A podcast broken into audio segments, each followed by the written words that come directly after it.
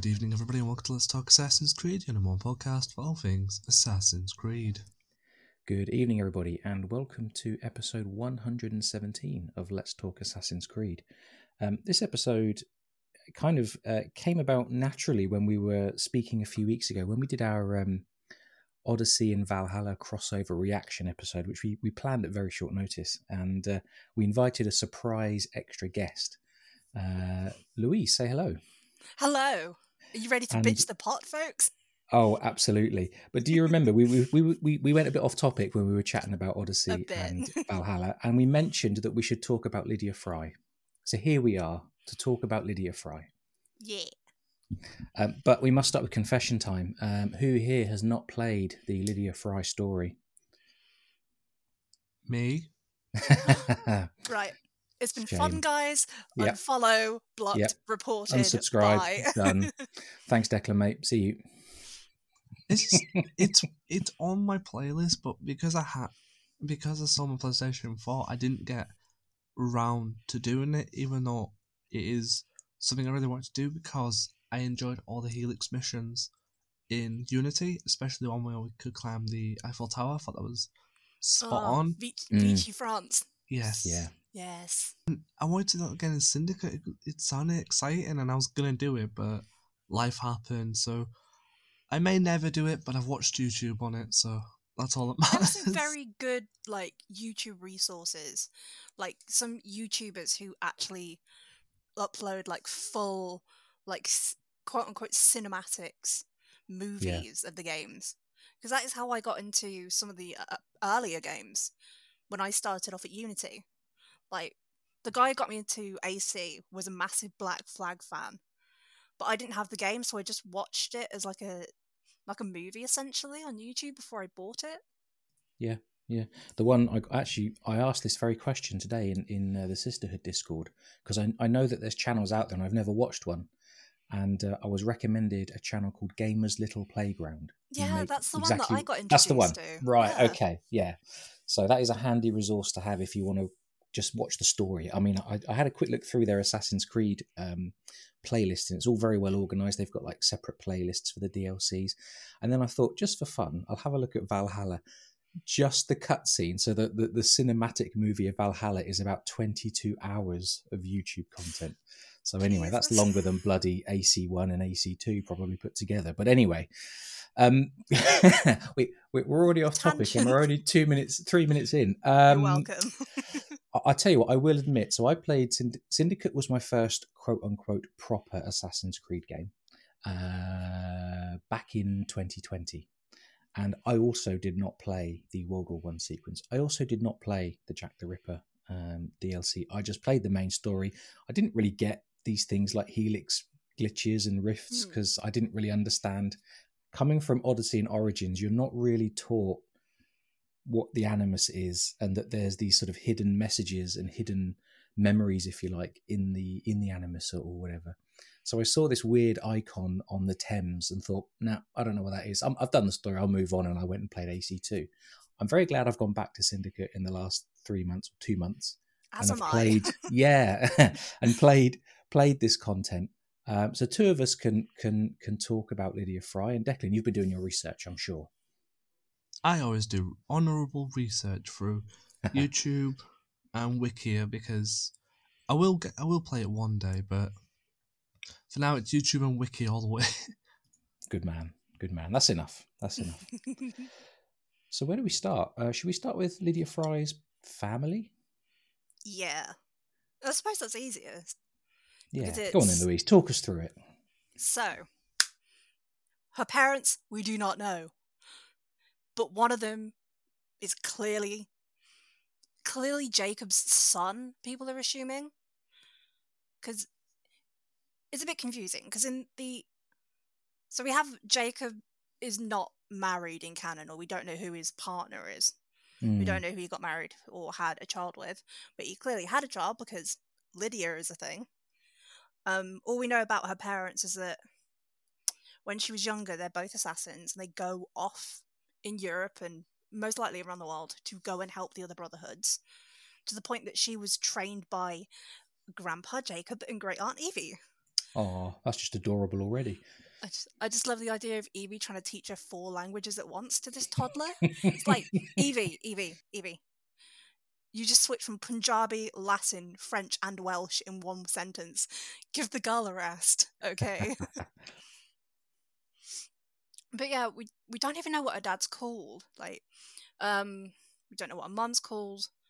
Um, we have a year of birth from the database in Syndicate, I think. Yeah, it's March 1893 off the top of my okay. head. Yeah, yeah. Yeah. So, and then we know that basically all we have is the little bit of the database from the Syndicate World War One bit, and that's it. That is it. Mm. So Mm. we know that at some point she didn't want to be trained as an assassin. Um, but it was, I believe, a close tragedy that changed her mind into wanting to be trained again. At what point? At what point? She then ma- met the man she ended up marrying, who was a guy called Sam Crowder. And that is all we know of Sam Crowder. We don't know what he looks like. We Right. don't even know his date of birth. This was a question I was going to ask you, Louise. So his name is mentioned in the database. There's very little in the wiki, but I was kind of hoping that you were going to tell me, oh, don't worry, there's a comic or there's some sort of short Nope. YouTube animated video or something out there that would tell us a bit about Mr. Crowder, but we don't know anything. it says a lot that I did a piece for um, Valorian Rue's Codex Toba thing back in October 2021. I did, I think, the legacy prompt for Lydia and Sam. And it's telling that a thousand piece prompt from me has more information and more characterization of Sam than the entire canonical lore. Oh, wow. Yeah. Yeah. Yeah, he's kind of just a name in a database because he doesn't turn up. We don't even get like the date of birth. It's just like, oh yeah, they married sometime shortly around 1914 near the start of World War One. Shrug emoji. Uh, what more do you want? Yeah. Declan, you wanted to say something. Um, I was just going to say, looking on the wiki yesterday, I did notice that it said that, um, and I think it's very cliche they did this, I will admit, that after the marriage before World War One, um, he joined British Assassins to enlist in the army during World War One, which I know there was national conscription, but it seems like they try to play it safe by giving him a reason to disappear. So, from a historical standpoint, conscription didn't happen until 1916, which is the year Is that it? the thing Ah. was set. Yeah. Sorry, World War One historian here. Hi, hello. Um, until university, World War One and like the end of the Victorian period was like my period. So, um, I feel like we've got the right person for the job. First of all, a syndicate nerd. Secondly, someone who or has already studied World War One, and thirdly, someone who um, is currently studying archaeology and etc. at university. and so, has do you know on what? a World War One battlefield archaeology site. Oh my god, Like brilliant! I've excavated a World War One battlefield. Essentially, it's great. Awesome, awesome. Um, but yeah, conscription was 1916. Um, but I kind of see it in like the typical kind, like the typical character of a man at that time, or especially like the youth, quote unquote, the youth, or like the young fit men of like the Edwardian period, because when war was declared, there was this massive surge of people um signing up and having this thing of like we didn't have the Kitchener posters at this point of your country needs you. Like at this point, war was still kind of seen as glorious and kind of seen as things like, yeah, it'll be over by Christmas. Get in before the action's over. So there were like millions of sign sign-ups for like PALS battalions within like the first 24 hours to the first week or so, because they were promised, oh, if you sign up as a group of mates, you'll all go off to the front together. Which leads to the tragic stories of you know families of of brothers Villages having white just being wiped out. And in my my town here, uh, I'm sure it's the same in your towns. Um, on Remembrance Sunday, which for the, if you're listening and you're not in the UK, um, the second Sunday of November um, is Remembrance Day, where the the dead of World War One and World War Two, and, and generally those that have fallen in conflict are remembered. And um, as part of the service they do in the town centre, the town, the market square in my town, in front of our, our cenotaph, our war memorial, um, the they read out the names of the fallen every year for World War One and World War Two, and the number of names they read out with the same surname, it just really hits home that that brother after brother after brother was killed, you know, and those parents had they Mm. lost not all their children because of course they were daughters, but they didn't serve on the front lines. They lost all their sons, and it really hits hard. So could it be possible with this whole, um, as well in the uh, mission, you know, Winston Churchill um, begs Lydia to infiltrate an eliminated German Templar spy facility, is it also possible that the Assassin's Creed team, no fault of their own because of how small these missions are, they could just write Sam Crowder as either just another man who just went to war for glory, or the government could have hired the assassin secretly as a quick fix to end the war. But to me, that does seem like a blanket approach to not give as much information for Sam Crowder as needed. It's just like Mm. a quick fix. Like Mm. he went off secret covert mission for the assassins because it seems uh, Winston Churchill was happy enough to get Lydia's Fry's attention to help him. So it could be possible that the government, knowing some maybe knowing bits about the assassin brotherhood, could have used them as hired mercenary off the books, off the grid, and that kind of covers Ubisoft in a way that Hmm. you could say all the records of Sam Crowder and his battalion were lost because they weren't meant to be on the front lines. Well, there were spies in World War One. Like, it's that. not as like it's not as big as like Virginia Hall and the SOE and the OSS and World War Two. Um, but there definitely were spies in World War One, or those who it got to a point in the war where people were being executed as spies. Like I think the most famous woman who got ex- executed for the like the perception of being spies was the British nurse Edith Cavell. Like she's the kind of the famous one of like they thought she was a spy because she was helping and stuff. Like she may or may not have Mm. been one, but like the idea was there, so it's clearly spying was going on. And like people were executed in the Tower of London for, you know, spying on the Brits during the the Great War, um, as it was known back then. Um, Yeah, so the it- war to end all quite- wars. which which Oops. just yeah. Yeah. One thought I had um, about your question, Declan, just to refer back to the the story that we're we're told in the main game of Syndicate, and it's at the end of the Queen Victoria missions, which are just four short, um, four or five short missions. They're they're kind of an add on after you complete the main story. And Louise, you'll correct my wording here because I don't remember it perfectly. But but Jacob and Evie basically say we you know we we're happy to help you, but we don't agree with Empire or we don't agree with your imperial kind of approach to the world. So we will be you know we, we're done, and that that makes me wonder if with World War One being you know effectively an imperial clash, um, would Sam, I mean to be fair, and Lydia would they prefer not to get involved, or were they forced to get involved when they reali- realised Templars are either driving the conflict or spying for the Germans? Hence, that sets off the Lydia Fry story. So, I could definitely see Sam signing up and then disappearing.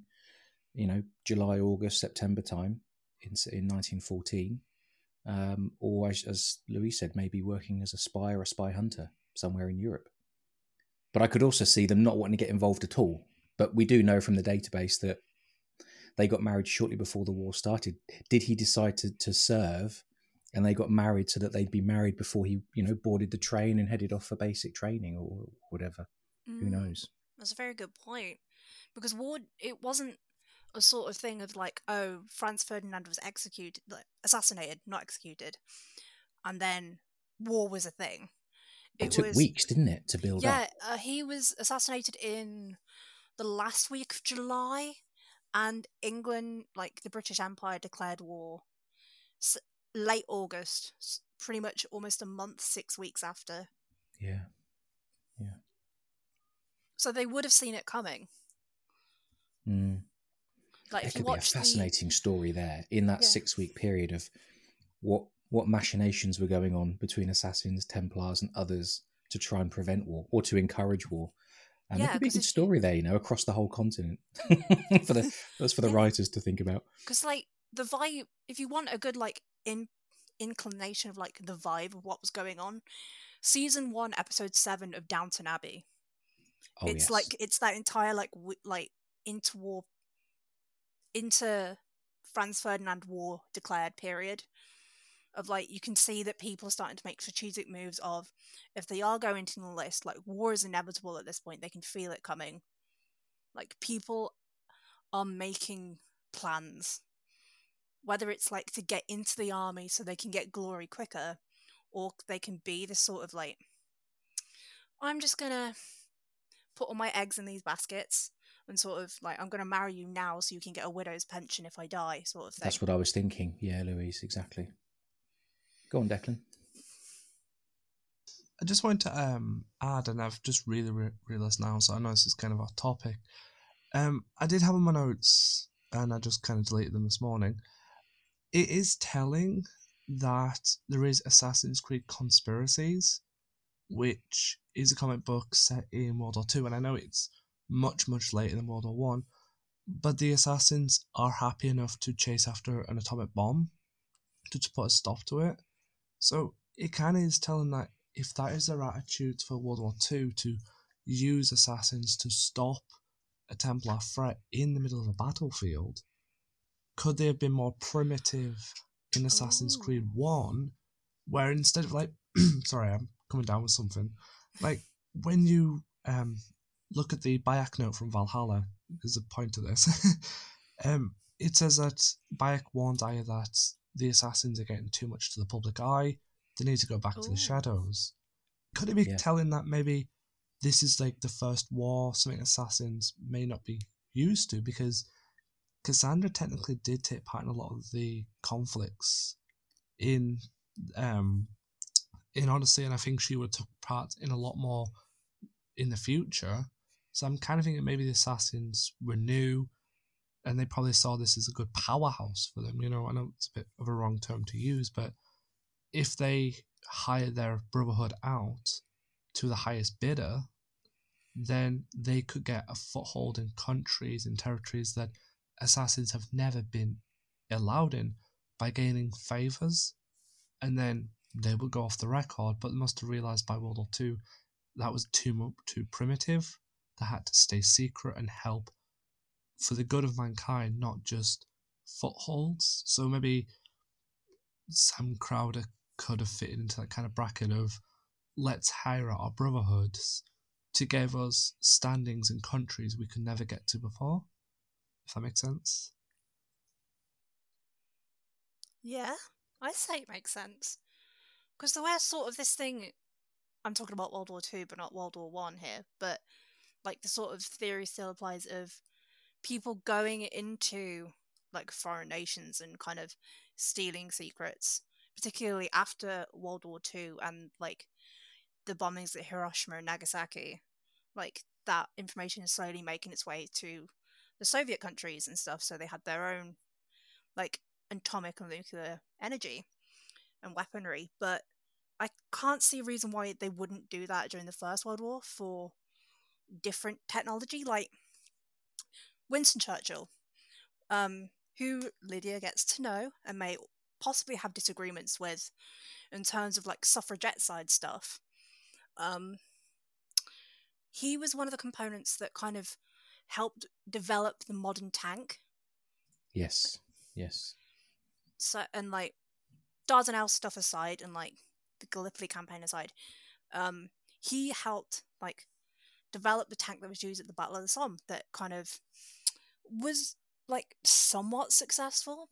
It was used it a bit too early, wasn't it? Not in great enough numbers, I think. Was is that yeah, right? It was kind yeah. of just coming into production at the time of the Somme. And there was only a few. Yeah, so the Somme started the 1st of July 1916, and the tanks debuted on the 1st of September. So it was about halfway through the campaign because the campaign Right. ended November, December, around the same time as like the end of the Verdun campaign. Um, and yeah, Churchill was one of those who kind of helped like get all the stuff together and all the technology, but they weren't that very successful. But then, as they broke down on the battlefield or they were destroyed or captured, then like the Germans, the Austro-Hungarians, and like their allies, then took the technology, improved on it, and then used it themselves. It happens. If there's superior technology, then surely you are going to use it. Mm, It's mm. like Britain, the Brits and the British Empire adapted helmets because the Germans and the Austro-Hungarians had not say like their um, design of helmets provided more protection than like the soft cap ones they were using at the start of the war. Mm. But sorry, I'm going on quite a bit. Feel free to butt in. No, But, I mean, um, what it, it's an interesting time period, and Yeah, although but we think of we think of our games and our stories as sort of traditional assassins versus templar there's an awful lot of story that you could create and it's this story we see in the world war one. What do we call it? Do we call it a rift? Do we call it a sequence? I can't remember what it's called in the game when you when it pops up on the screen. I'm going to call it the world war one story. Anyway um there's a lot it's all about hunting spies. Of course we we learn at the end of the the sequence that um the spy might be uh, it might be a sage. Um but you could you could tell a really compelling story of espionage. Let's use that word because it's kind of gathering information mm, or retrieving information that's been stolen um, using your assassin abilities. You throw some guys in with red crosses on their on their leather jackets and you've got instant templars you know carry on. Yeah, like particularly for World War One and World War Two, Mm, there isn't that much that you can ch- like you have to change to want to have it in the sort of like espionage grey and grey morality thing. Yeah. But it was something that Declan said that I kind of want to go back to because it reminded me of something I was going to bring up and something we've spoken about before about the idea of stories. So World War One is kind of like the war like the first time that it is in public consciousness.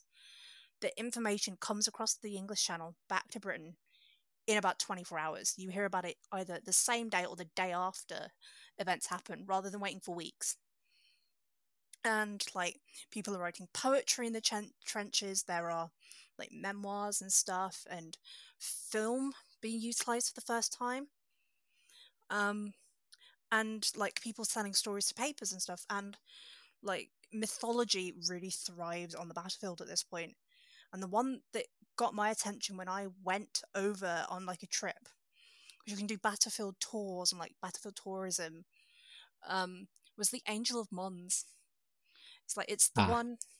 So it's kind of like a fairy tale story from that has kind of different iterations depending on who you ask. But the one that was published in a paper was this idea of like a heroic angel guiding, I believe, British troops through no man's land to safety.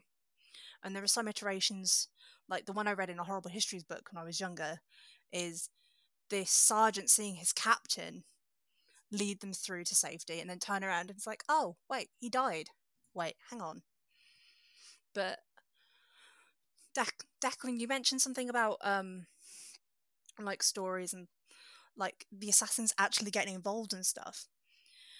When I did my rewrite of the Lydia Fry games, or like plotting out a full game for her, what if an assassin is the Angel of Mons? So that this idea of mystifying reality so they don't blow their cover, a la Jack the Ripper. You beat me to it. because technically you're onto one of the biggest things ever is the three tenets of the creed. The three tenets of the creed outline that assassins have got to help people and during this war this is like cannon fodder and you know some could argue that it's a secret war for the Templars to do horrible stuff, you know, that's how they word it with the um, conspiracy series, you know, there's a secret war behind World War Two for the Templars. So as you said, there could be a lot of assassins who realize that, hang on a minute, the freedom of the world hangs in the balance here, and we're just puppets for these Templars. Let's save as many lives as we can, and maybe they all just went, screw it, let's not fight Templars, let's save as many lives as possible. And as you said with Angel of Mons and other stuff, the amount of stealth skills they've got, you could perceive an assassin as a ghost. One minute they're gone, next minute, one minute they're there, they're gone the next. Mm, yeah. Let's not forget that her great uncle is the ghost. I was just going to say that, Louise. There is an assassin who had that nickname.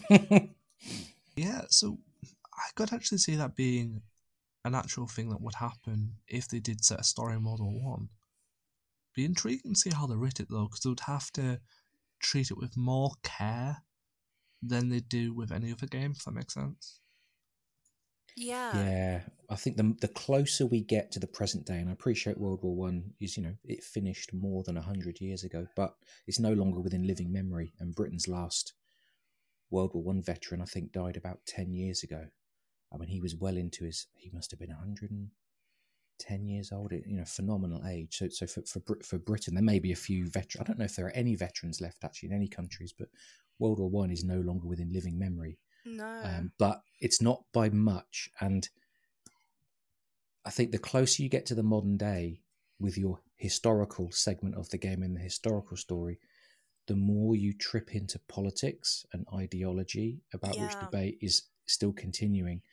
And what you said, the Declan's right. Whatever you create as a story and the characters you create and the motivations, you've got to be so careful to tell, not just tell a good story, but be respectful of viewpoints and you know as i say different ideologies. I guess world war one is probably an easier story story to tell because it's generally you know imperial families slogging it out for mastery of europe. But um or maybe even mastery of different empires. But yeah nonetheless it's i still think you need to be very sensitive to to the stories you tell and the, the tragedies that went on um especially early in in world war one there was Mm. um, there was an uh, event known as um, the Rape of Belgium, um, which again, if you you want to be extremely careful if you would wanted to include that in the story, because although it's an important historical event, it's a fairly unpleasant one.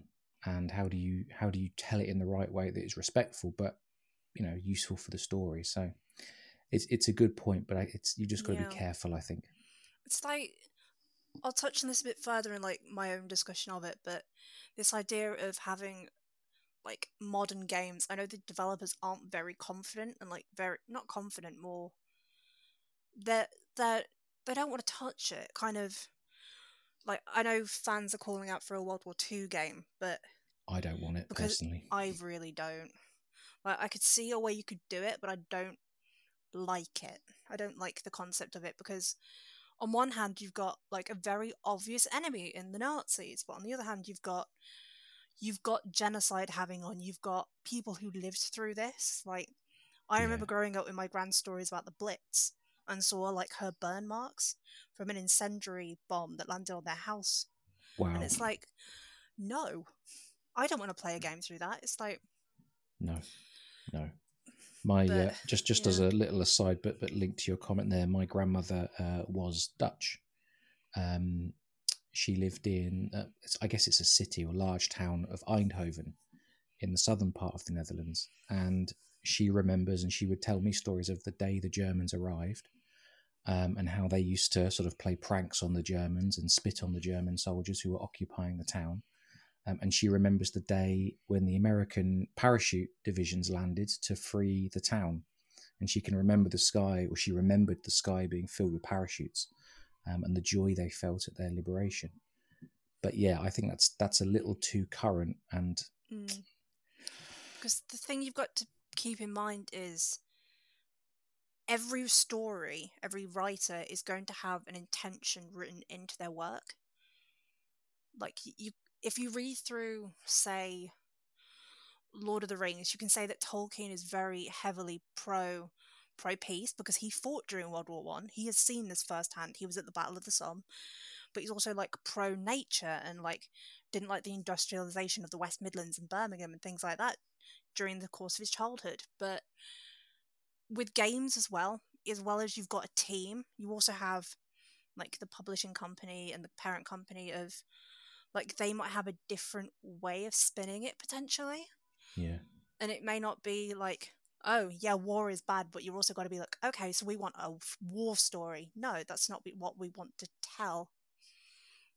Especially with world war one not just being the front like it's not just the western front you've also got like african fronts you've got the dardanelles you've got um the irish easter uprising as well that could be touched Yeah. upon which yeah, particularly in the uk is dicey territory yeah.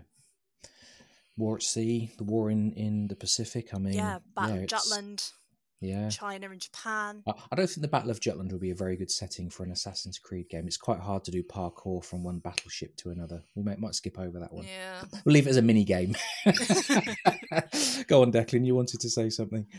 Um, I'm just gonna go with World War One setting first because um, I really don't know how they could do it for World War Two. But if we were to give Lydia Frye a full game for the time, wouldn't it be safer then to do a continuation of the Helix mission, but in a bigger nature? But instead of using war and the horrible nature of war as um, the front of the game, and this is game set in World War One, but maybe as a backdrop, but focus on the home front. So for Lydia Mm. Frye, it would be best, you know, a syndicate style gameplay, not RPG, and it would be more about protecting the front line. You know, maybe you could write it as the Templars are trying to get a foothold in England after losing it. So you could have it more of an espionage game set in the UK. I do agree that we do have too many European set games, and I will touch upon that. But I do think it'd be fairer for a Lydia Frye game if you do not touch the horrors and the, the difficult side of war, and have it as a backdrop where you're more focusing on a safe and neutral territory, if that makes sense. And Yeah, hundred Lydia, percent. Lydia Frye, I think, would work a lot better and would be perfect as a syndicate Absolutely. Yeah. style, open ended UK espionage mission because there's stories of German soldiers, you know, trying to find blo- um, not just London. I've heard stories where they try and come from ports from the west side of England, from Dover, try and sneak in, and you could Mm. have missions where she goes over all over London, all over the UK, trying to stop different Templar infiltrations. So it's like espionage, but it seems more neutral ground than let's shove her on the front line and Absolutely. probably disrespect somebody by Yeah. accident. Well, I tell you, there's there's there's a there's a nice sort of segue into that story, um, which comes from the story that we get, and it's one of the notes I wrote here when I was when I was thinking about this episode um, over the last couple of days, and it's a great line because as Louise was sort of giving us a sort of character briefing at the start, we don't know a lot about Lydia Frye, but there's one thing we do know, and it comes from Winston Churchill, when they when they uncover the first radio and she says there's another radio so she clearly knows there's there's a bigger piece of things a piece of espionage and something going on here. But then he says to her if you could put your considerable talents to use you'd have the the gratitude or, of a grateful nation or something like that. That tells me that she's already known to him or maybe Ooh. to the authorities generally for her skills. I'm and that to me means that between 1914 or earlier even because she'd probably been active even earlier and when this sequence starts in 1916 she's been doing assassin stuff which is a great way of setting up a story. And i just love the way he said it if you could put your considerable talents and i, I have to say just very briefly louise i know you want to speak and i'm going to shut up in 10 seconds. Um, I love the fact that when we start this sequence, we are just in a sequence with a fully trained, highly skilled assassin with all the abilities and all the tools, and we just go bam into the story. It's awesome, and it, it helped. so it, it really, yeah, it really sparked the imagination. And when he said that line, it made me think, what else has she done? Tell us more. I want to know. So, Louise, over to you. Okay, so you were mentioning about Winston Churchill and stuff, and this leans into a segue of all of the rest of my notes that aren't World War One. Because what if Lydia knows Churchill because of suffragette stuff? So Oh, as in they were on the opposite sides of the suffragette discussion. yeah, so for people Gotcha. who don't know, I get really angry at Winston Churchill's line at the end, where he's like, "I will go talk to Pres- um, Prime Minister Asquith about the right to vote." No, it's a bit dumb, Churchill- isn't it? Winston Churchill was vehemently against British um, like women's suffrage in to the point that he helped pass the 1911 law called the Cat and Mouse Law, which basically so we all know that suffragettes went on hunger strike, right? When they were in prison and they were released. This Yeah. law basically kept an eye on them until they were well enough to go back in. Like a la the cat and mouse nickname. So they would they would let them out of prison to eat and sort of heal, Regain their and then they would put them back in prison. Yeah. Wow. But Winston Churchill did not like women's suffrage. He spoke out very much against it. So when I when I was younger and first played this game, and I didn't know that, it was very much like, oh, Churchill's on our side, and it's like, yeah, cool, women's suffrage. And now I re- reread it, and it's like, I can't tell if he's just humoring her or it's like this sort of long-winded of like, yeah, you mentioned this before. Sure, just like Mm, silly rabbit idealisms for kids yeah. but there was yeah. a sort of thing because like london was such a big thing for the suffragette movement particularly like everyone knows about the pankhurst but they weren't london. But there's a biography called death in 10 minutes about one of the radical radical suffragettes who was around like the london music halls called kitty marion who can who i probably could see as like one of lydia's friends or at least an ally in suffragette stuff. And may have gone to like the I think it's like the Black Thursday, Black Friday protest, where they protested outside of Parliament 1912, 1913 ish. Mm, And essentially, it's like we see the protesters now. It, it involves quite a bit of police brutality. A disabled woman was thrown out of a wheelchair. Like they beat elderly pe- el- elderly women. It was, it was grotesque. It was horrible. And I feel like one of those moments could have been like the catalyst for Lydia switching her mind, or like becoming very much like, no, this is the reason why. We need to change this.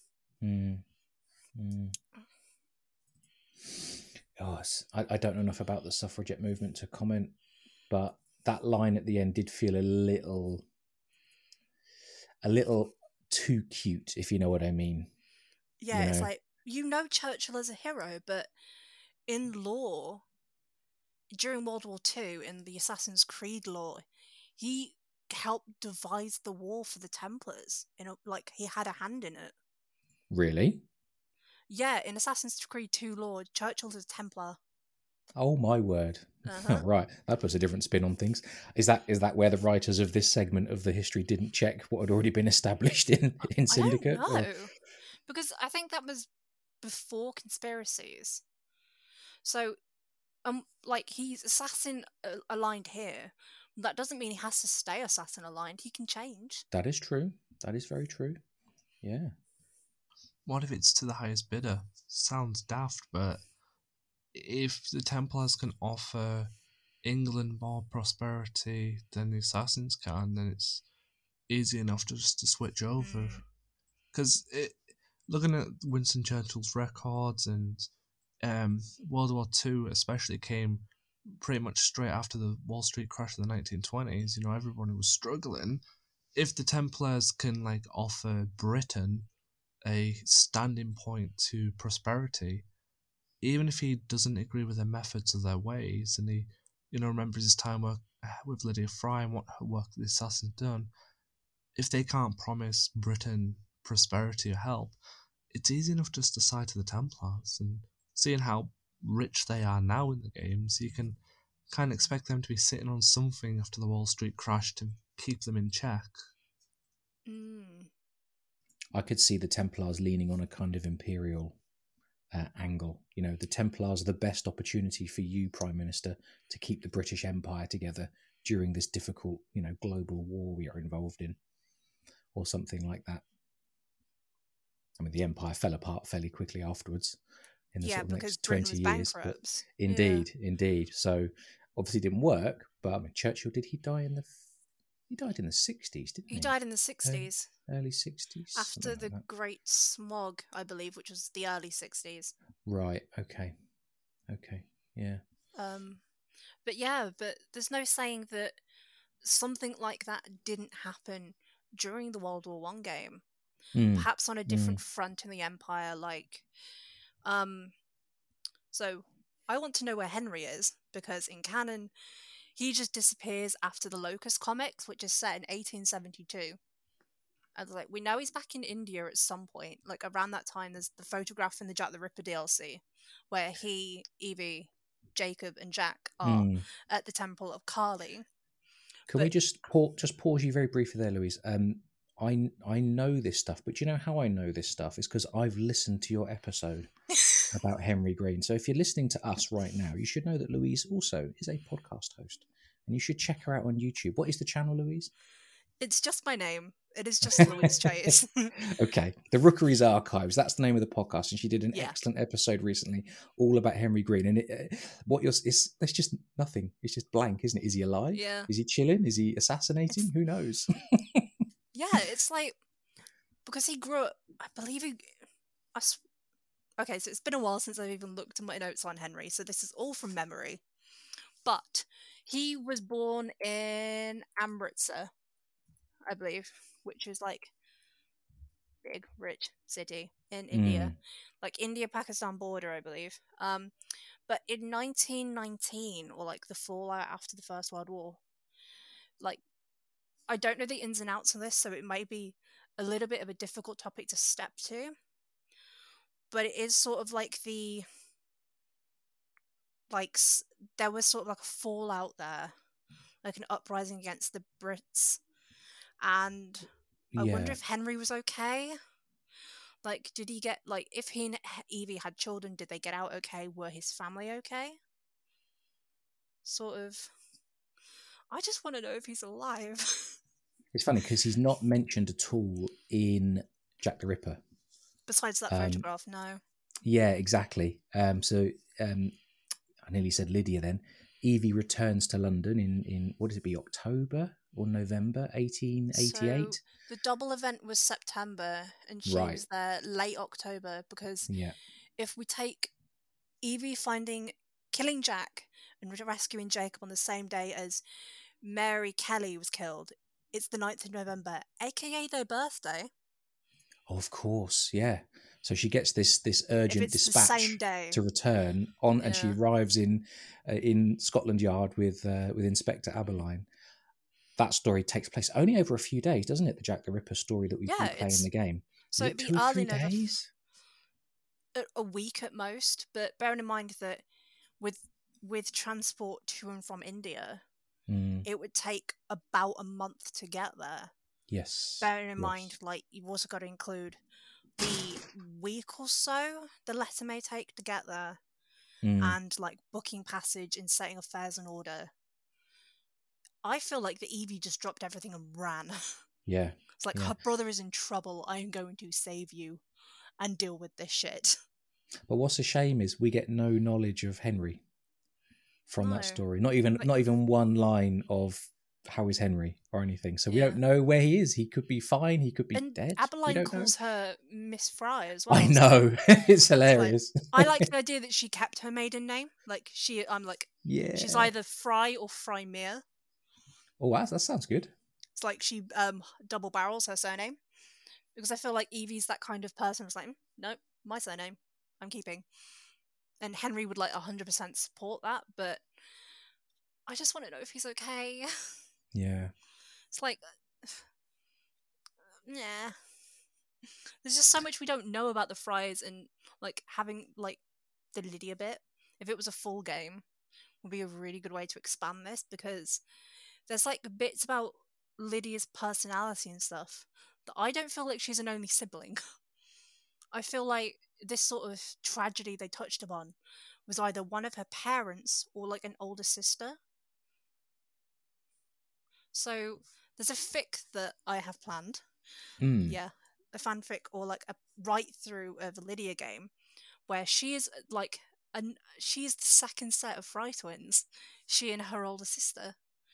But her older sister dies like early World War One, maybe the Titanic. Haven't decided yet. And it's like that sort of like kind of thing that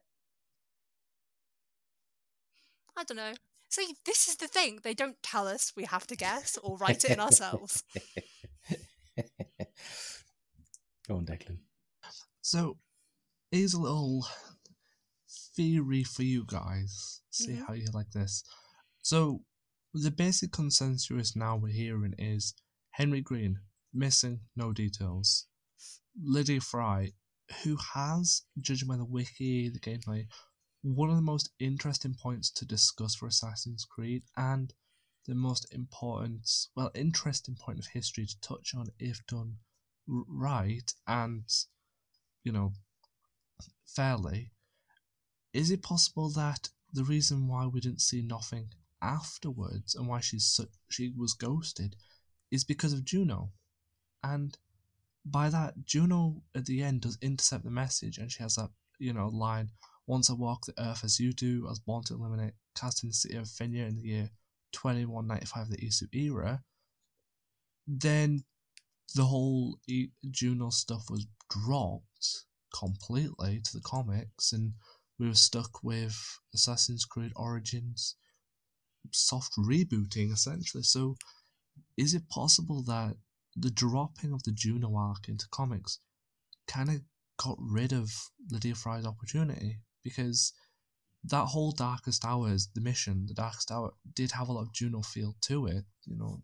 It did, especially in the transcript. So, did they really accidentally rely too heavily on Juno to do the mission as an overcast and have Lydia Frye added? And there's so much detail and lore that shows Lydia was so fleshed out that she was due a sequel because of that, in my opinion, that they dropped it because they dropped everything to do with Juno. I have a thought on this, and I'm going to say it, and then maybe Louise, you'll you you will have a comment on what yeah, I say. I was going to so, say you go first, and I'll counter argument if need be. Okay, so let's let's briefly remind people listening that at least until very recently, we hope things have changed for the better. Um, but we know that Ubisoft's sort of chief editor or chief creative officer, uh, Serge Hascoët, not a fan of female protagonists, um, a very unpleasant person generally, as has been reported.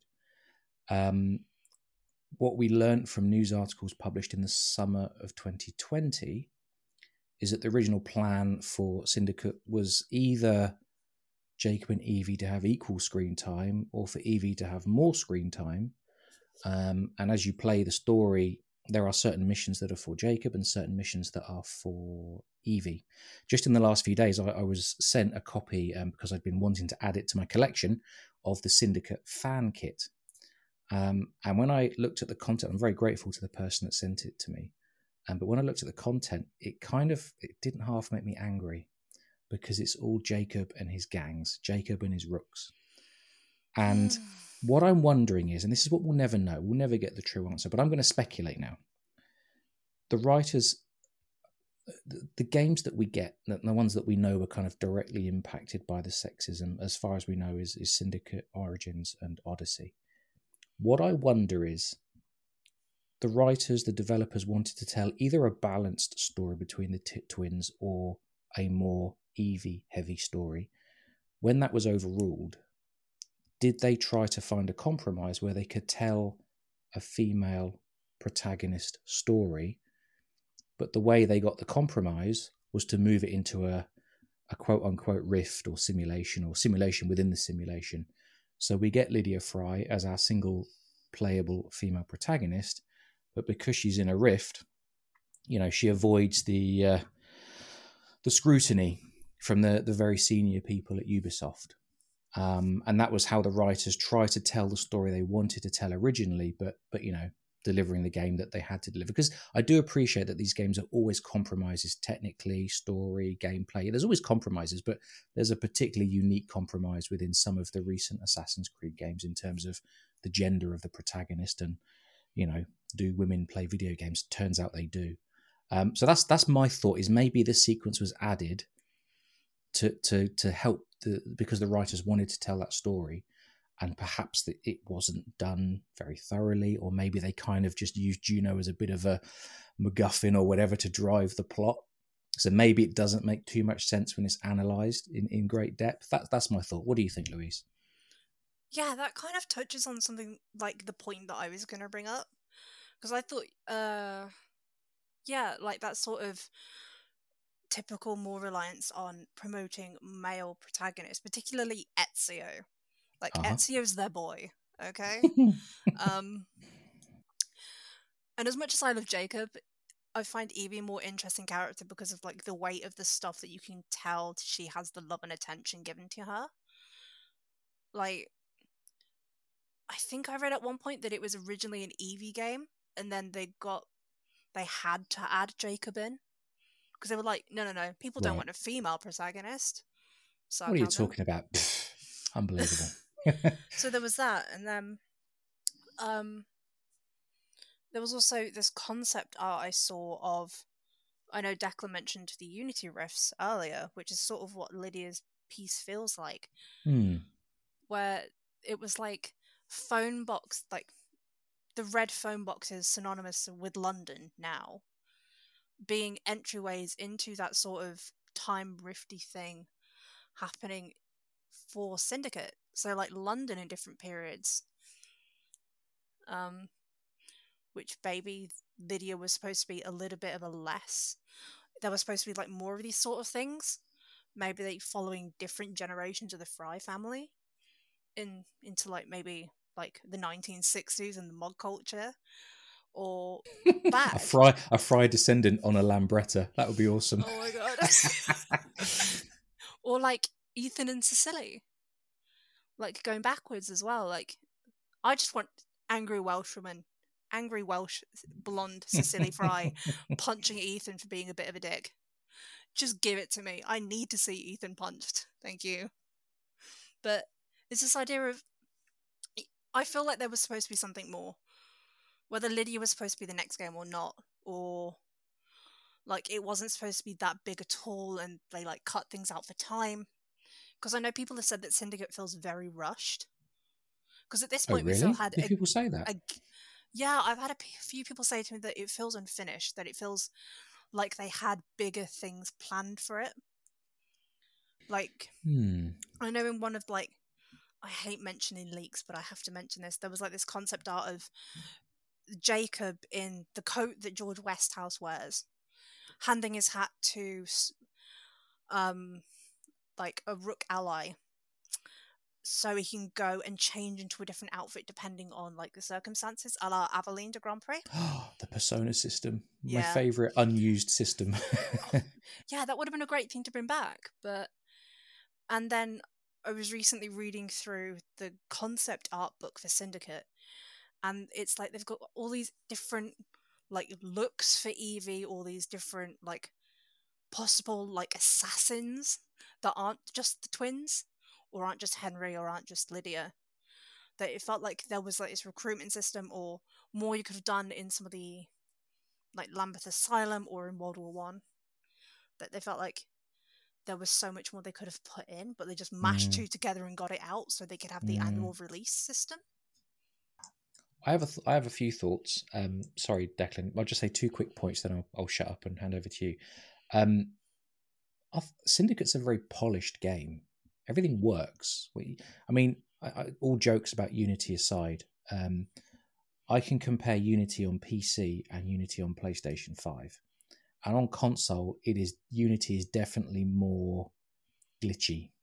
Just movement. Maybe it's me. I don't know, but combat, everything is a little more on PC. It's very very reliable, but Unity on launch was pretty bad. Yeah, we've all seen I- those bugs Yeah, and I do- I, I would love to know, and again, we'll never know this, but we can speculate. I wonder how ambitious Syndicate was, and whether, as, as they approached the release date of Unity, and they the devs teams realised the state it was in. I mean, the, the true answer should have been delay the release. Anyway, they didn't.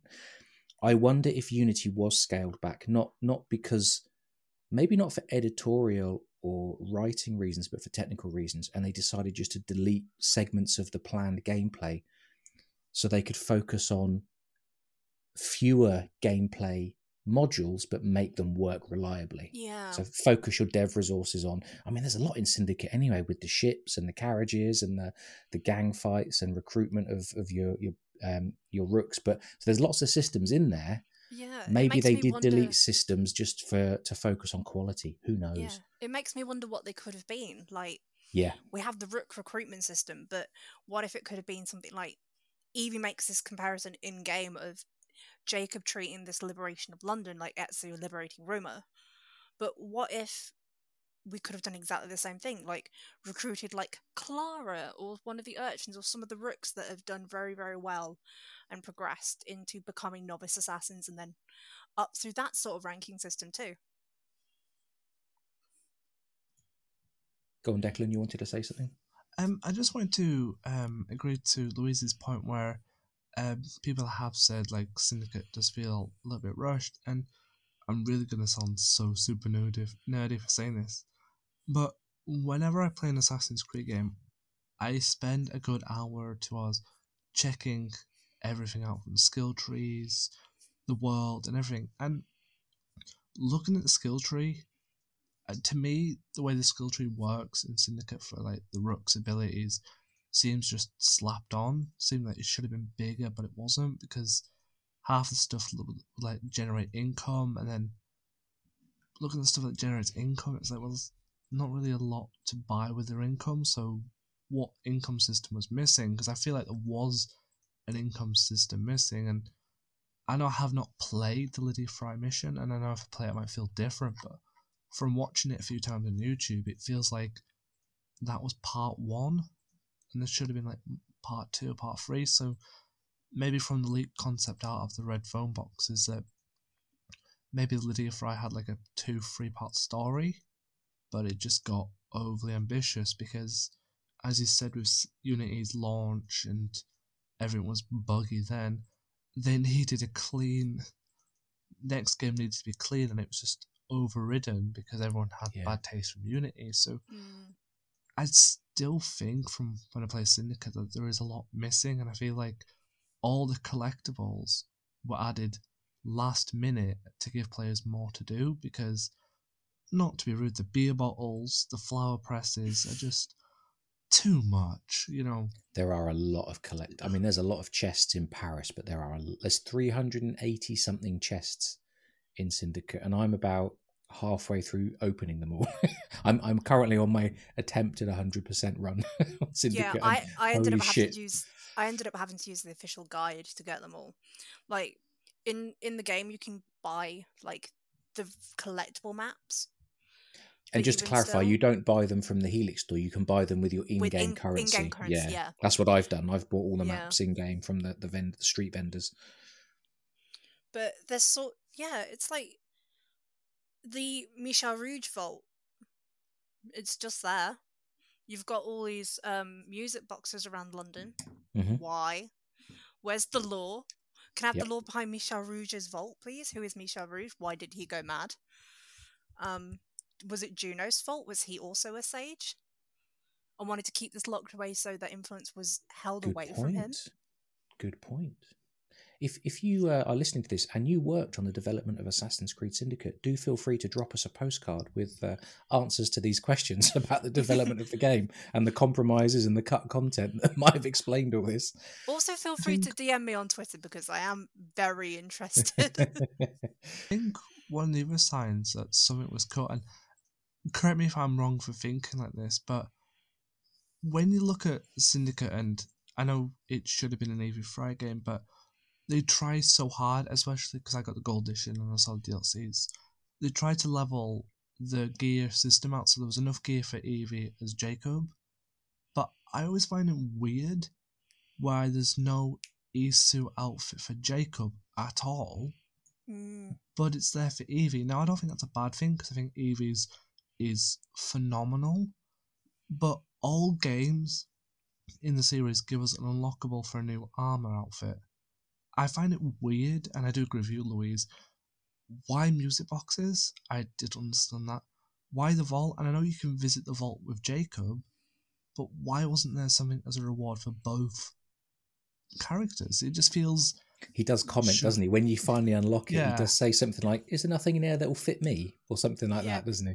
Which is great. it feels yeah, like the, you you would look a right tit in it line. That's Oh, it. siblings, Thank you, true siblings.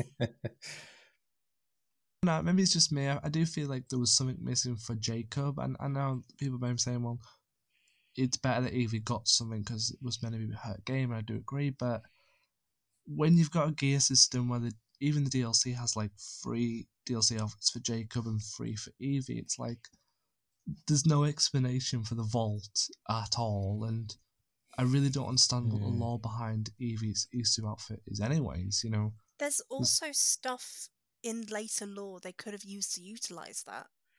Because, like, Assassin's Creed Valhalla also returns to London, or rather syn- Syndicate returns in like canonical linear time. That weird soupy thing. Um, but there is that assassin's vault beneath London, and I've looked at the map before and seen it roughly in the area of the ta- where the Tower of London would be erected, Yeah. about 300 years after Eivor and the whole Danelaw and like, the events of Valhalla. But it's still there potentially. Why couldn't the twins, or like, because they both go and visit, or Eve, oh, not Evie, or Lydia, who has that as free roaming locations, Mm. albeit very limited in areas of the tower that you can visit. Besides stuff that you visit as Evie and then Jacob during the DLC mission. Um, why couldn't it have been under the tower and then have something else and more lore and connect, like connecting just little bits? So you're saying you'd like to have seen references in Valhalla that would kind of call forward, if you like, to Syndicate, uh, Yeah, not in the way call? of not sort of in the way of like shoving your face in it. No, no. Not in the way of the Hobbit of I know a young man once called Strider sort of way, but more in the kind of gentle of oh, if they'd gone down this thread or looked this way, poten- potentially Jacob could have found this in the 20 years between the Syndicate and the DLC, Gotcha. or in the 50 years between him and his granddaughter, kind of way. Or potentially Cecily could have found it. We don't know what she did as an Assassin. We don't know what Ethan did. Maybe They- the only that could have been their mission. Yeah, yeah, that's a good point. I mean, may- maybe the only reference we got was the fact that Crawley exists in Valhalla as a tiny little hamlet south of London. Yeah. Um, I was kind of hoping for like a little hidden pocket watch embedded in a rock somewhere in Crawley or something like that, which I know is a very obvious Easter egg, but it would have been fun. hey, there was a um, TARDIS in Origins. That's true. That's true. So they could have f- found a way to to squeeze Evie's pocket watch somewhere into Yeah. into a a, a like- straw hut in in Crawley. or two rooks sitting over this one particular like carriage or something. Oh, that would have been awesome. Some rooks. Oh, Yeah. that's a much that's a much more artistic one than mine. That's great. Do you know that reminds me of something? So was it last week or where was it when? Because Declan and I did a live stream last Sunday, Mhm. and I I know you're going to correct me if I was wrong here, Louise. I blew Declan's mind when I said that it was Victoria Atkin, Evie's actor, who kind of suggested that Evie would always have a pocket watch on because of her precision and her planning. Did I remember that correctly from a fan interview or something with, with Victoria Atkin? I'm not sure, but it feels like such a Victoria thing because Mm. I know she was adamant of doing the mocap in high heeled boots. That was my other correct. fact that I was going to tell Declan, and I forgot to tell him on the stream. Thank you. So say it again. Go on. So Blow Declan's mind again.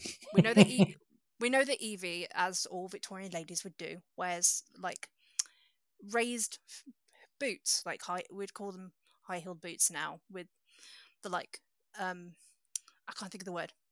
The like So like inverted a, like a kitten heel. Yeah. You call it that? Maybe not. Oh, dress historians are coming for me. I can't remember, but yeah, it's like this like two, one and a half, two inch heel on boots, which was kind of standard. But she was adamant that for the mocap to look right, she would do all the mocapping, including all the parkour stuff and all the cutscenes with the boots on. Or with like raised heeled boots on, so it would Mm. look accurate rather than potentially looking a bit iffy when going from flat to raised feet. I'm assuming normally when they do mocap, they're just wearing all they, they wear those kind of all-in-one neoprene or latex. What are they? What would they be made from? Oh, um, it just spandex looks like yeah, suits, isn't it? So I'm guessing they're normally flat-footed. Yeah, spandex with baubles. But yeah, she did Victoria it all with heels. Atkins also does quite a lot of mocap stuff. Like she has her own mocap centered podcast Mm. and does like um like masterclasses and stuff. So she's like sort of a professional. Like, well, she is a professional. But like it's that like extra level of care that it's kind of like yeah You're very much Evie. I love this. I respect Yeah. that. So there we are, Declan. That was the second Evie fact that I forgot to tell you last week. That now Louise has filled in the gaps. I'm just blown away by the dedication from a voice actor. Like, not to be rude, if you're a character in the game, you don't really have to put that much effort in. Just show up, act your damn best. That's it. But to come in like, nope, I'm wearing red shoes, do parkour scenes in it because it needs to look right, is blooming awesome. Like, I don't think I could do that dedication. Like, give her props for that. That's epic. well, let, let's clarify. They're not just voice actors; they are performance capture actors because Yeah. they do all face Mocap capture, is- body capture, voice capture, all with the the dots. Have you, have you seen the pictures, Declan, where they have all the little dots drawn on their faces to give the animators the reference like map of their I'm not smart enough to understand this sort of thing, so I just leave it to professionals to tell me in simple terms how mocap works. If you are a professional Long story- mocap yeah. artist, do be, do do write to us and we'll get you on the show. I, I would love it's- that. It's very much more theatre than cinema mocapping. Because you are just acting out scenes at a time that they just so happen to be recording in this open space. Like, it may be cut and go to different, like, l- camera angles for prosperity, but mocapping is basically just theatre. And I love that. It's great. it's awesome to see like and then when they do like the the side by side um videos where they show the the mocap um actors in the volume as it's called Mm. and then they show you the final rendered sort of animated scenes it is i think the whole technology end to end is stunning um i wanted to return briefly to lydia if we may Yeah, sorry, Um, that was a bit of a no it's well that's hey that's what we're all about i mean let's be honest there isn't a lot of content that we know directly about lydia so we have to extrapolate and you know wander off on Yeah. on tangents can we talk Plus, about you Lyd- spoke. You plus you brought me in to talk about Fryes. It was bound absolutely absolutely well i tell you what carry on can we talk about lydia's pretty awesome sort of khaki green military interpretation assassin robes with that I wonderful l- big baggy hood which i think is just awesome I love that coat so much. I want to make that coat. It's so good because it's like the like um the khaki of like Tommy uniforms of the British Army at that point. Mm, It's, Mm. It blends in remarkably well. Like London with all of its like military coming to and fro and people on leave and such. If you saw her in a crowd, you would just you wouldn't really notice her, would you? you wouldn't. Do you know, I just had a thought. By that point, were, were I'm guessing food would have been rationed because Yeah. convoy attacks Mhm. started in 1915. U-boat warfare. Yep. Yeah. And the Germans went back and forth on whether it was open warfare or unrestricted. The Lusitania was sunk and the Americans got cross and all the rest of it. Were clothes rationed? Would she have had to make her robes from kind of standard rationed military uniforms? Oh. There's a, there's something to add to your future writing, but I love the green and the gold detailing, and then you've got that lovely kind of I guess it's like metallic, the assassin symbol on the the sort of between the shoulder blades at the back. It Mm, looks incredible. I love the whole look of her outfit. It's so nice. Yep, I have It many good also pictures feels of it. like feels like there's like homage to like the people who trained her in it as well, because it feels like that sort of like there's a sense of regality to it that screams Evie, but also like you've got the pouches with like what would have had the voltaic bombs and bullets in, yes, and like the kukri and stuff that is just like mm, that's her grandfather. Love Yep. that. it was a nice blend of the two of them, wasn't it? Mm. um, in that. And she's got, I don't know if you've noticed this, but so where she's got the long tails, um, where they meet at the sort of the small of the back, she's got this little, I don't know what you call it. I'm not a clothing expert. She's got like a black lace puff. And Evie has the same thing on her Simply Evie I costume as well. I think it's called a plum bum. Okay, she has a plum bum. There you go. or something like word. that. that may be the Latin for lead, but it's something similar to that. All right. It's like a little, it's a little pleated bit of fabric that goes under like a little bit of lace, kind of tidy up a coat. Right, and I just love the fact that it matched what um, Yeah. what Evie has on her outfit as well. It was a nice little detail. Because there's there's something I wrote in the Codex Tober thing I did for C- Cecily.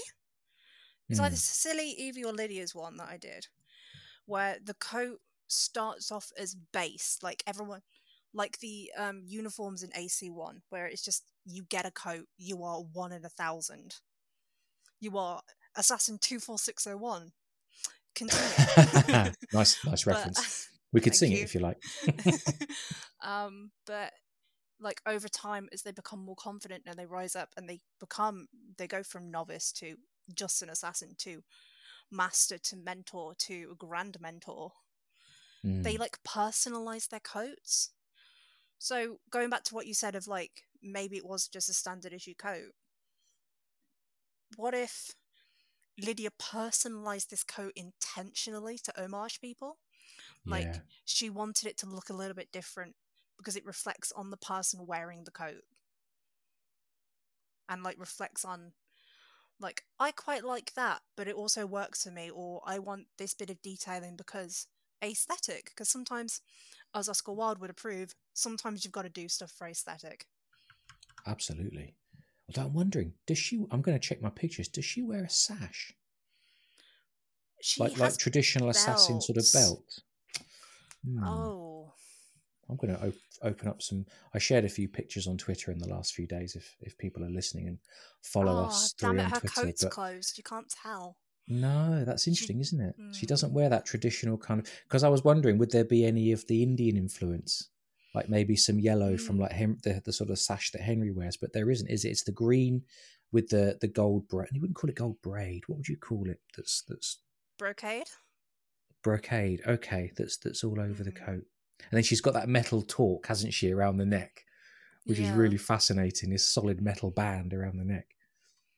that looks really uncomfortable but if it works for her then it fair does. enough It's- yeah, it does look uncomfortable. But hey, look, the, these assassin ladies, they can parkour in heels. I'm sure they can. Uh, they can cope with a Yeah, little and bit. bear of- in mind that both Evie and Lydia would be wearing like corsets and like bust bodices while also doing Now- parkour. I want to I want to talk briefly about corsets because again during Codex Tober, uh, one of my friends, uh, Marie Claude, she for the myth prompt for Codex Tober, she wrote a great thread about corsets I and read corset that. I myths. you read it. it, Yes.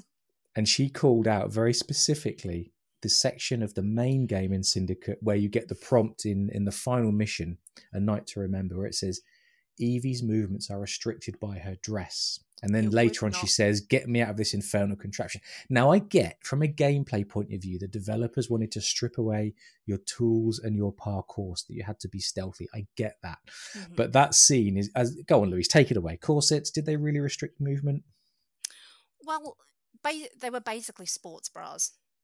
Like, Right. it's it's like wearing a bra that's just a little bit longer. Mm, Effectively, like maybe like you know when you wear a sort of really tight coat for a bit and you stop feeling it, but like it's a little bit iffy to bend over a bit.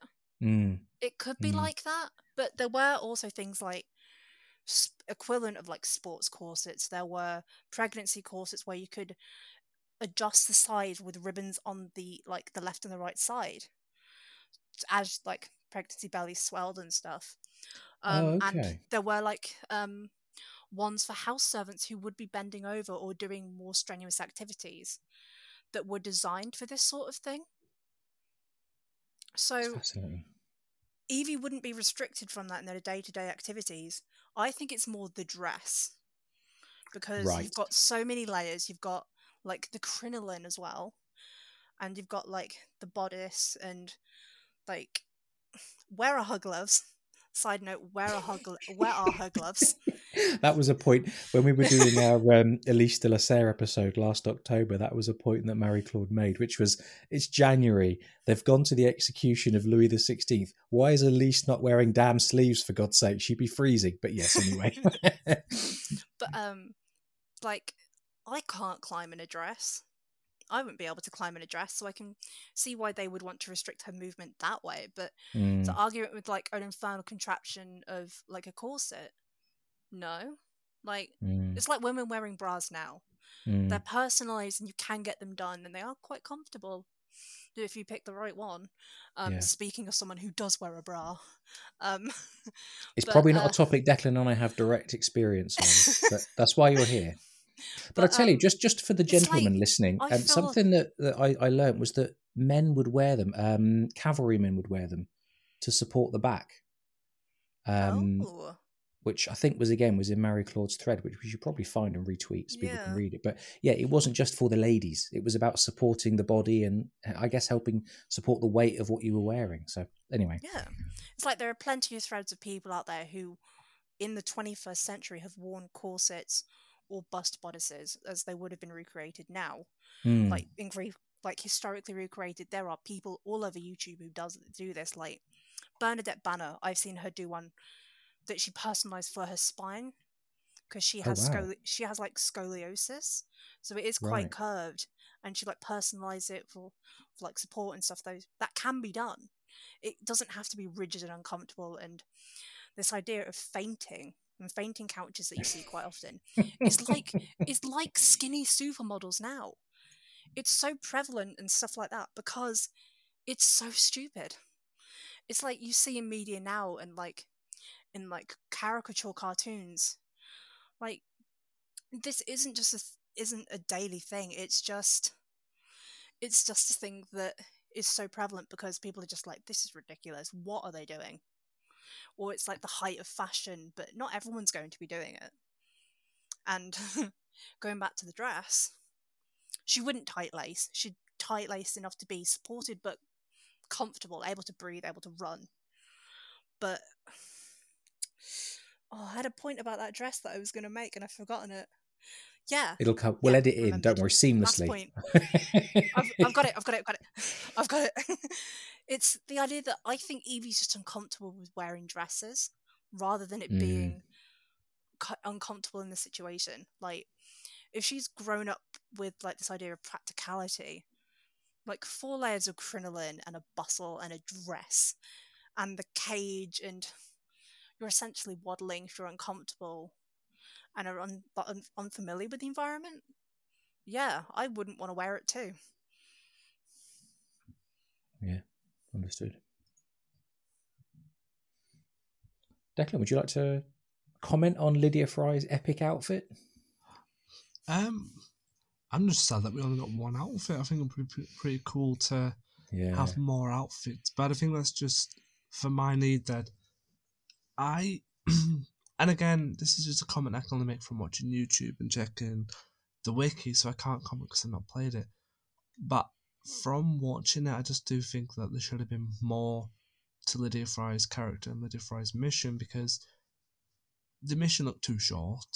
It looked hella fun, and really, I think I'm now just really wanting a syndicate game again that's just Lydia Frye's mission but bigger with syndicate mechanics because really you could not do a syndicate uh, Lydia Frye World War One espionage mission with RPG mechanics. It's just impossible. Nobody and this is a guy who doesn't mind RPG games, but nobody wants a skill tree for espionage missions. No one wants a skill tree for stealth or physical combat. Just give us syndicates mechanics, but tighter for a Lydia Frye game, and I'll, I'll be happy.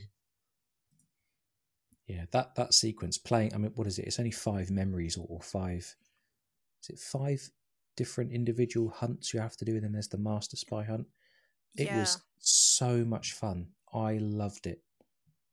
It was really. It wasn't too challenging. I'm not a especially skilled gamer, but that world they created, the tiny, tiny map, um, just around Tower Bridge. I, I thought that was one of the, that was one of the most enjoyable sort of standalone sequences that I've played in this in this franchise. It really was. And Everything about that map, that section of the map, world builds spectacularly. Yeah, I think because you've got like the idea of like the Zeppelin raids would happen during like 1915, 1916, so that quite like little income activity was quite nice to see. Um, but you've also got like the letters you would see. You've got the recruitment posters. You've got the idea of these assassin like these Templars, and like the spy hunt happening for people who just look normal. Like they aren't like Crawford Starrick level. They're not um, Cesare Borgia. They are a nurse, or they are a spy, or they are a Tommy. They are Were, were they sort of hiding in plain sight? Would we say? yeah taking a leaf out of their enemies' books. Absolutely.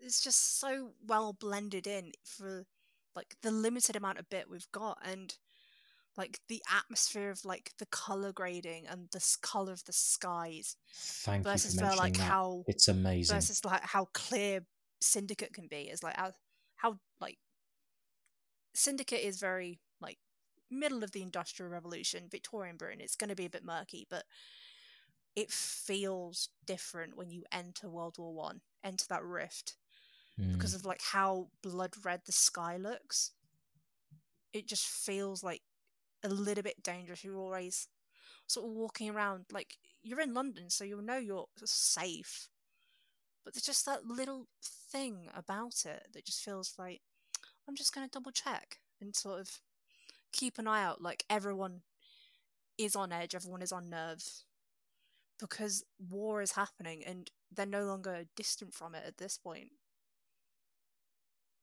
Yeah, there's that. I'll just very briefly make a point about the the opening cutscene. So you you approach the rift on the Thames. You you go into the rift, merge with the rift, whatever the right word is, and the very first few frames of the opening cutscene is just a dead body slumping over, and then Lydia retracting her blade, and she just looks over her shoulder at the the body that's sort of falling off the table and there's just something about that. I guess you'd call it a cold open. Boom! She has just killed someone, and she's there in the action, and it's just fantastic. I love that that entry, that opening into the story. Um, we are in the middle of the action. Um, I'll make two more quick points. Using, I don't know if they're supposed to be electrical poles or telegraph poles. I'm assuming electrical poles. They open up some nice parkour and traversal Hmm. opportunities, which is pretty cool. And there's a new mechanic. There's the the generator or the electrical generator mechanic, where you can disable or enable a generator to draw attention to you, um, either to move guards around or bring them to you and then, and then assassinate them. So two little sort of let's quote unquote modern day because I appreciate 1916 isn't really modern, but it just little ways that, that more modern industrial society could open up assassin-y gameplay. Um, and I, I thought it was excellent. I really, it's. I tell you, just to make a general point, and I, I, maybe we'll talk about Jack the Ripper DLC in the future because I have lots of thoughts on that. I think Syndicates. I, I really enjoyed Syndicate. It seems to not get so much attention. There's definitely questions about the story, maybe the execution of the story, but I think Syndicate's add-on content. I think Jack the Ripper DLC is amazing. I think the Lydia Frye story is really enjoyable.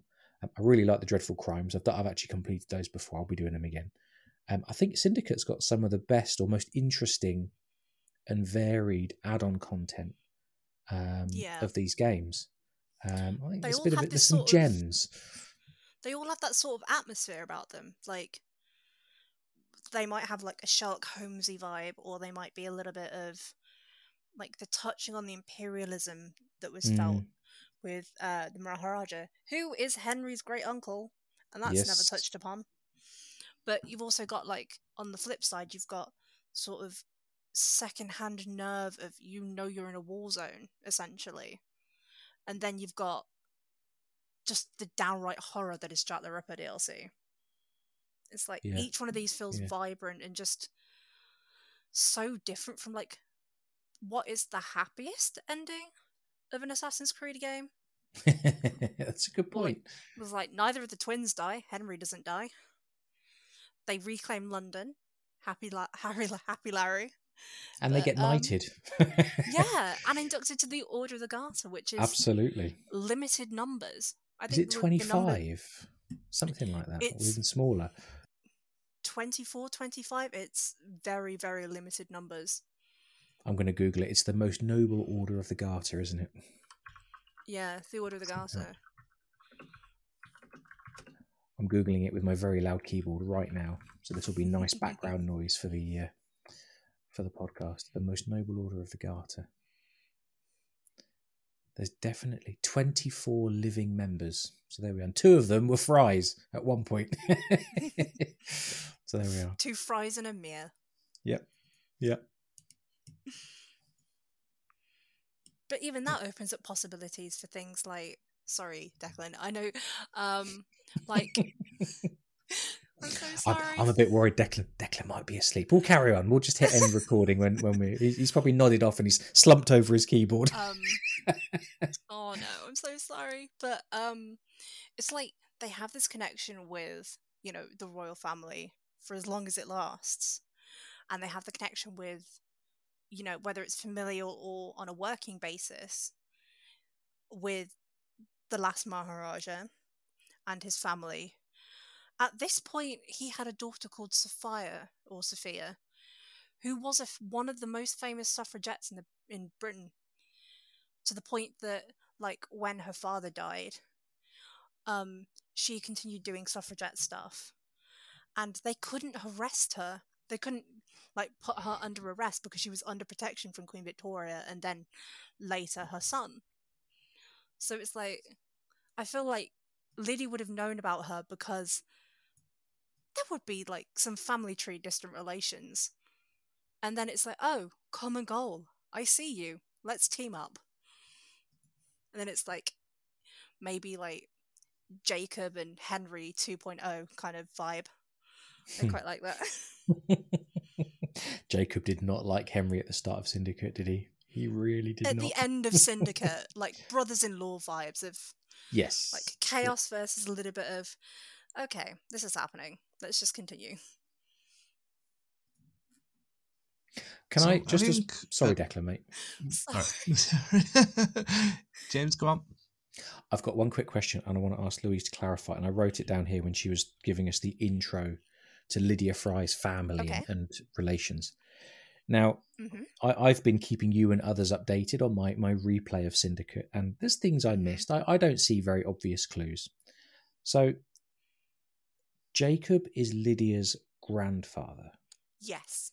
Now, when I first played Syndicate, I, I missed some clues. And so uh, let me ask you to clarify is Jacob gay or bisexual? Is it really tr- likely that he would have um, had a child with a woman? Because I'm, I'm not clear, to be honest. So clarify for me what, what is his sexuality? Canonically, he is bi, Okay. but the only like quote unquote romance angle we have with him is with Maxwell Roth. So I can see why you'd get that kind of like he's gay vibes. I, I But, um, completely missed it the first time. I assume Maxwell just kissed him because he was about to die, and why not? But yeah, okay. Um, but no, there was a sort of when Syndicate came out, there was a whole, for lack of a better term, shitstorm about people and some of the official like Ubisoft and Assassin's Creed handles kind of having mixed messages of whether or not he was straight or gay or bi. But in, to the end, it was Jacob Frye is bi- is bisexual. The end, like it was closed like that. But like we don't he in the information that we've been given, he is never canonically married or it's never said that he married. Mm, So he could have had a female partner. He's clearly had children. Um we don't know what age. It could be as recent as like 6 months after the end of the game there's someone pregnant yeah. to the point Yeah. of like maybe when they he's come back from India or something. Like there's that five ish year window where his son or daughter or would be old enough to have children of their own in a kind of sense of like early to mid like 19 to 24 ish range It's got to be for them. so. Syndicate finishes 80 Well, Syndicate story takes place over just a few months, doesn't it? In 1868. Yeah. I mean, there's so there's we're no dates like- given, is there? The only date we're given is Ethan Frye's death, which Ah. is late January, early February, according to the Underworld book. Mm, But other than Mm. that, it's really tricky because some of the char- the protagonists, not protagonists, the targets, like um, John Elliotson and the Lord of Cardigan, Lord Cardigan, are historical characters, and they have like historical dates of death. Yeah. But Elliotson, who dies in sequence four, dies after Cardigan, who dies in sequence six. I can't believe they picked real people for those industrial. Uh, Elliotson was the doctor, wasn't he, in Lambeth Asylum? Lambeth Asylum, yeah. Okay. But he dies after, so there's this whole sort of do these sequences happen concurrently or was it just fuddled or my interpretation Right. of why Cardigan dies later is that he fakes his death and goes into hiding. which is why it's so difficult to find out who he is because to the rest of the world, to maybe the trio of assassins in London, he's already dead. Like Mm. this like figure in British public eye has already died. So why should he be in a Templar? And it's like he's still like I don't want to say puppeteering because let's be honest, it's Cardigan. We've seen what he's like in game. He's a bit lackluster. Can we just quote uh, Jacob Frye, meme lord, and just say, "What, a prick." prick. Yes. and you know, every now and then, someone on Twitter will say, "Like, give me your favorite Assassin's Creed quotes."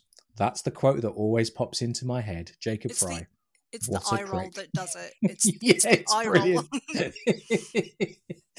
oh dear, there you go, everyone. That's my favourite assassin. All, all, all the quotes you get from Altair and Ezio about Ooh. philosophy and deeper meaning of the creed, and you've just got what a prick. I I quite like Evie's at the ball. Um, Miss, are you all right? Do you need assistance? And she just turns around and goes, "I never liked balls," and just walks off. what is Also the key to the waltz, Louise? um, one right. Um, the key to the wa- waltz is one's right foot. Whop.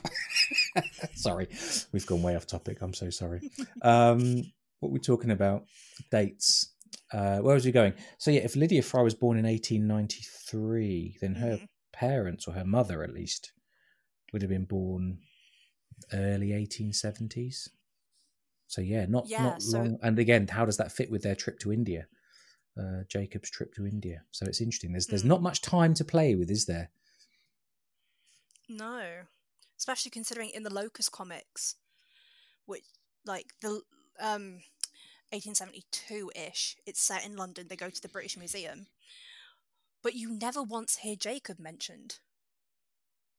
It's just that's Evie sad. and it's just Evie and Henry, so he's completely off screen. It's just these two, like Hmm. having their moment in the sun with.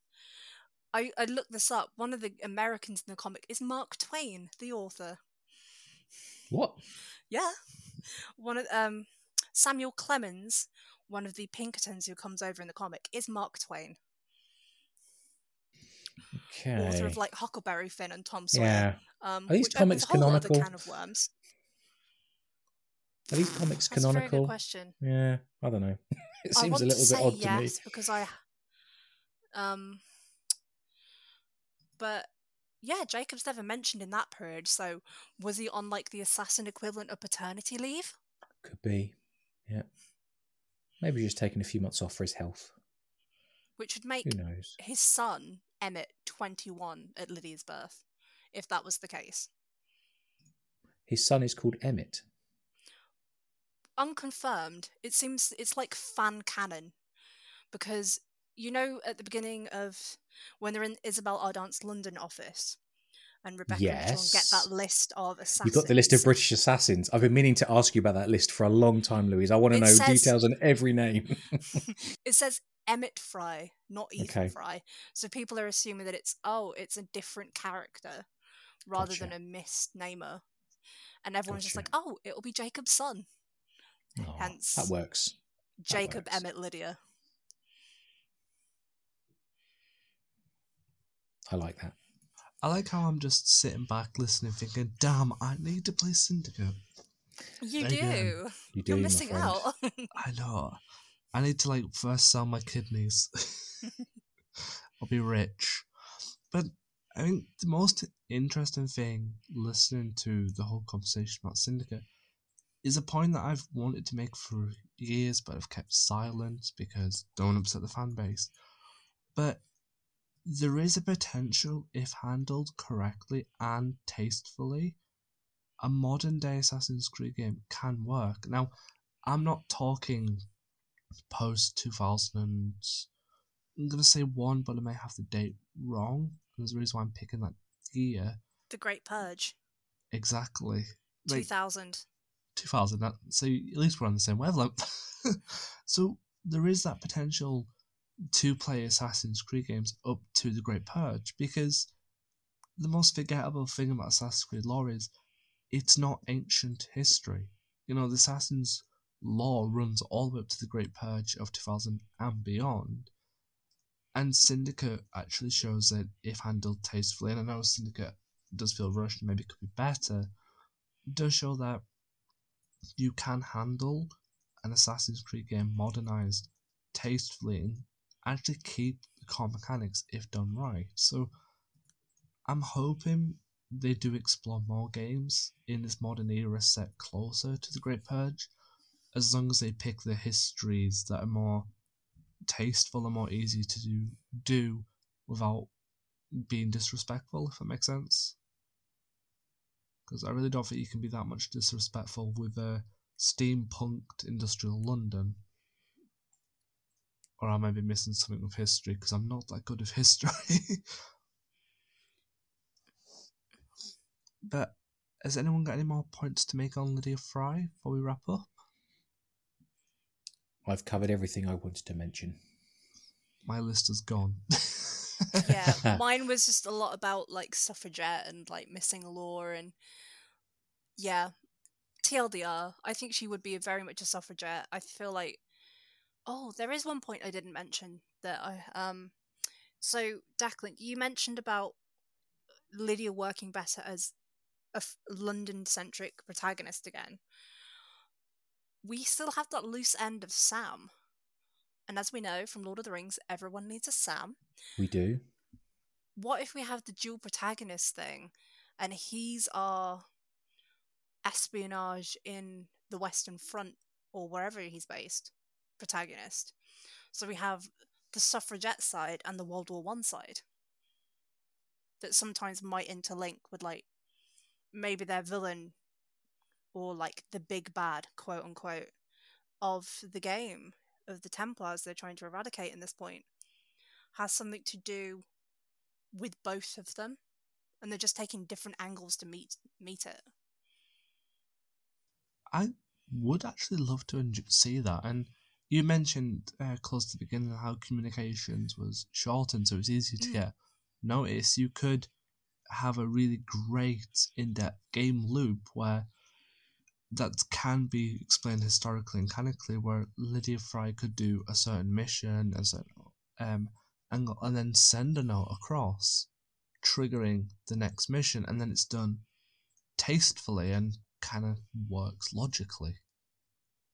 And I could actually see that working really well and something I would play as long as, and again, they keep away from RPG mechanics for it Mm. because the RPG mechanics that Syndicate has is perfect. It's just light enough and it keeps the core game going.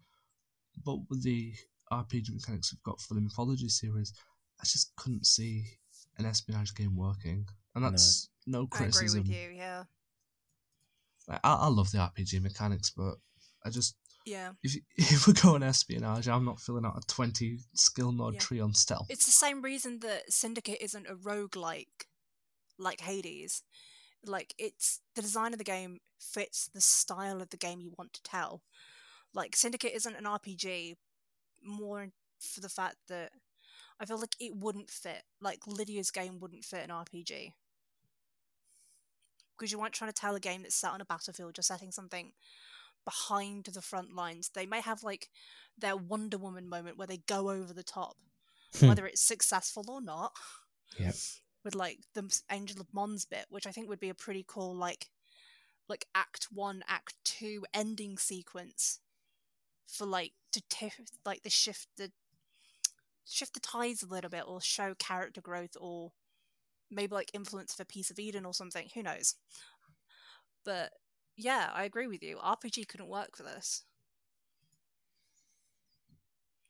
I think as well, it's it's kind of selfish why I say RPG. I just if we do get like a really nice Lydia Frye type game, I don't want it to be overlooked by mechanics. I want people to be invested in the character and the story, and I feel like with how they've written the last three games, the RPG mechanics go hand in hand with the story and the setting. But I really feel if you try to plaster some into a Lydia Frye game, it may take away from her story and her character. Because she doesn't seem somebody who's gonna have like, uh, what's the, what's the term? Magic pockets for different gears. She's gonna be carrying a kunai and probably some quick stealth gear. Mm. To be fair, they did have big pockets, but probably not big enough to hide a rifle. Or a spear. I think that's another mocap thing, isn't it? Where they, it's it's kind of a thing they do on on the set where when they when they're given something, they put it behind their back, and it's like that's that's like a thing that all these mocap performers do. So what you see on the screen is the the character sort of putting something behind their back into their you know their inventory, as we would call it as gamers. But yeah, it's something that they do on mocap stages where they have they have this invisible pocket where they put all their stuff.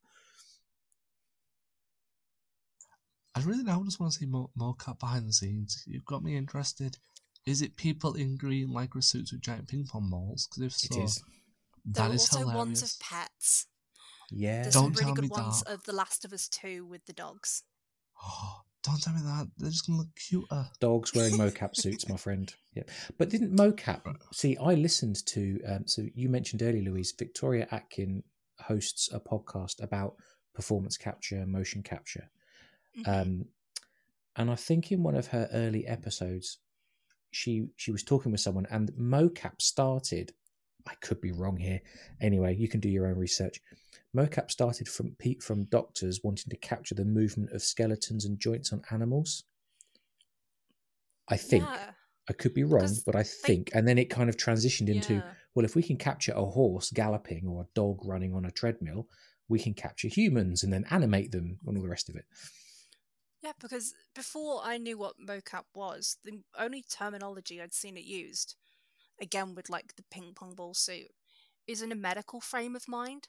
Right. Like yeah. seeing people's walking gait, particularly like sports health research or Mm. rehabilitation from crashes or accidents. So to see that kind of transition would be quite interesting to look into.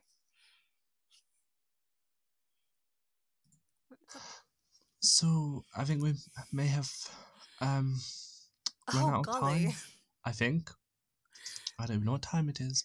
to be honest, if you don't close the show, Louise and I are just going to carry on talking. So, for God's quick, sakes, close the show. um, before I do anyway, leave- Louise, I've got two more points. No, no, no, I'm kidding. I'm kidding. Here's the essay I prepared earlier. before I um drop some links to where you can find us and stalk us, um, I do want to quickly point out two quick tidbits. This week we cannot run a stream on Sunday. Um, we are working on so many secret projects. We need a nap. we do. We we need a nap. I need tea and a nap. I'm old. I'm 27, but getting old. my, my knees. our click. plan was to I do a Sunday asthma. stream every Sunday, wasn't it? But it's just that we've got so much going on over the next four or five days that we're going to give Sunday night a skip. But we will be back next Sunday with a live stream. Um, also, big news that it's better to do it here than Twitter. We are in the process of reorganizing our Discord server. So, if you join and it's quiet or stuff's changing, don't be alarmed. We're just trying to reshuffle to make it a bit more of a hub, we're hoping, for all content creators and people to chat to us and have a good laugh about Assassin's Creed. So, don't be alarmed if you stumble on the server and channels suddenly go missing one day and the next, or we're quiet. We're just hammering away behind the scenes like machine builders who do weekly podcasts and try and run Discord. Hmm. I hope I have the mental capacity to remember all this. so, thank you, Louise, for joining and everyone for listening. If you enjoyed this episode and you want to update your thoughts on Lydia Frye and how a game could look, or you really just want to hash out some syndicate knowledge, then you can follow our Twitter at AC Let's Talk and at James Tilliquid. Uh, Louise's podcast is at The Dirty Archer. I'm just going to plug it because if we're talking syndicate, I tend to bet she's going to get flooded with tags. So Bring it. go Give it. torment- Give it. Gimme. please go torment James and Louise with some syndicate questions. Like, is your homework. That I will only Do you know, set do you know what I've realised, Declan? Just to interrupt your beautiful flow there, th- Unity and Syndicate are the initiate duology. Louise Mhm. is the Syndicate nerd, and I am the Unity nerd. We're kind of a perfect couple here for you to sort of interview about these two games. Anyway, And- just just a random thought ahead. Carry on. and I'm the 15 year series player, literally 15 years since AC1, and I'm You're the still vet. here. You're the Yep. veteran. Yeah. But like, I, I know I'm segueing into the ending, but can I just remind people that the series came out when I was 12 years old? I am 27, and I've practically been playing this game nearly 15 years of my life. You're getting old, mate. You're getting God, old. it's the 15th year anniversary Yeah. this year. So, just a bit of perspective to people. I played AC1 when I was 12. I'm playing Valhalla as a 27 year old. And I'm not stopping playing Assassin's Creed. It's too fun. But yeah, 15 years of my life on a game franchise. Perfect. So, again, so uh, you can also email us at Assassin's Creed Let's Talk at Gmail. Um, I'm always open to chats or anything for the emails. And hopefully, we'll see you all next week. See you all soon. Bye.